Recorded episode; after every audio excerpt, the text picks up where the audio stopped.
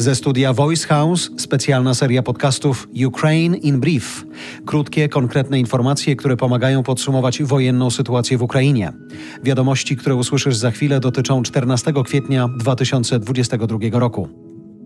Ukraińcy zniszczyli rosyjski krążownik Moskwa, który w czasie ataku na Wyspę Węży usłyszał od jej obrońców kultowe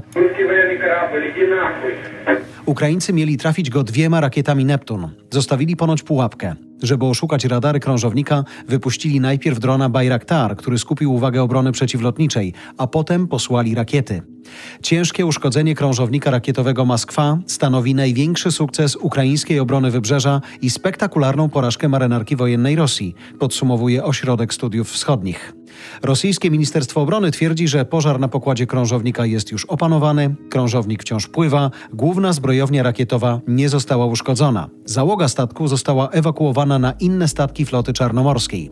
Problem to odholować statek do portu.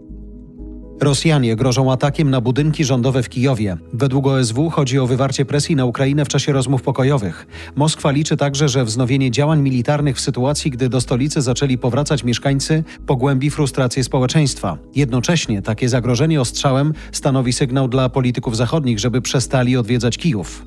Kreml poinformował także, że warunkiem spotkania Putina i Zełeńskiego jest przygotowanie dokumentu z gotowym porozumieniem. Kolejnymi celami Putina mogą być Kramatorsk i Konstantynówka, podaje wywiad brytyjskiego Ministerstwa Obrony. W zeszłym tygodniu Rosjanie ostrzelali dworzec kolejowy w Kramatorsku, gdzie na ewakuację czekało około 4000 ludzi. Zginęły 52 osoby, w tym siedmioro dzieci. Ponad 100 osób zostało wtedy rannych. Szef ONZ ostrzega przed globalną katastrofą. Wylicza głód, kłopoty z zaopatrzeniem, kryzys na rynkach energii, niepokoje społeczne w biednych krajach. Na rosyjskiej inwazji na Ukrainę stracą setki milionów ludzi na całym świecie, twierdzi Antonio Guterres.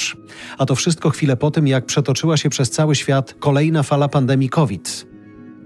Według szefowej Międzynarodowego Funduszu Walutowego wojna w Ukrainie mocniej wpłynie na spowolnienie gospodarcze na świecie niż pandemia COVID. Na wniosek ukraińskiego biura śledczego skonfiskowano 30 działek, 32 mieszkania, 23 domy, 17 miejsc parkingowych, jacht i 26 luksusowych samochodów oligarchy Wiktora Medwedczuka i jego żony. To ten mężczyzna, którego zdjęcie w kajdankach i w mundurze obiegło ostatnio świat. Jeden z największych przyjaciół Kremla, żyjący do tej pory na Ukrainie. To było Ukraine in Brief od Voice House. Kierownictwo produkcji Adrian Gronegliszka. Produkcja Dorota Żurkowska.